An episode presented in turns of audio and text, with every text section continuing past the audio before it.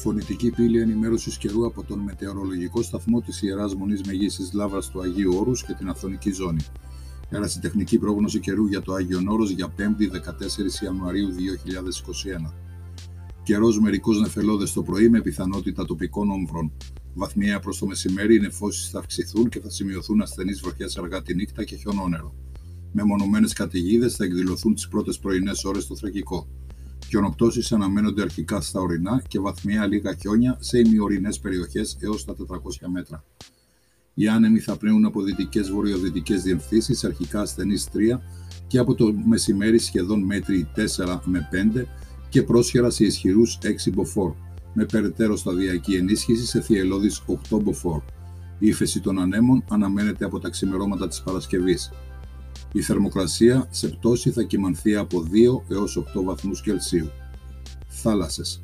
Θρακικό πέλαγος. Θάλασσα σχεδόν ταραγμένη 4, τοπικά κυματώδης 6 μποφόρ και αργά το βράδυ σχεδόν τρικυμιώδης 8 μποφόρ. Συγκητικός κόλπος. Θάλασσα λίγο ταραγμένη 3, τοπικά σχεδόν ταραγμένη 4 μποφόρ. Τα δρομολόγια πλοίων από το λιμάνι της Ουρανούπολης θα πραγματοποιηθούν κανονικά, ενώ από το λιμάνι της Ιερισσού ενδέχεται απαγορευτικό απόπλου. Ήταν η ενημέρωση καιρού από τον μετεωρολογικό σταθμό της Ιεράς Μονής Μεγίσης Λάβρας του Αγίου Όρους και την Αθωνική Ζώνη.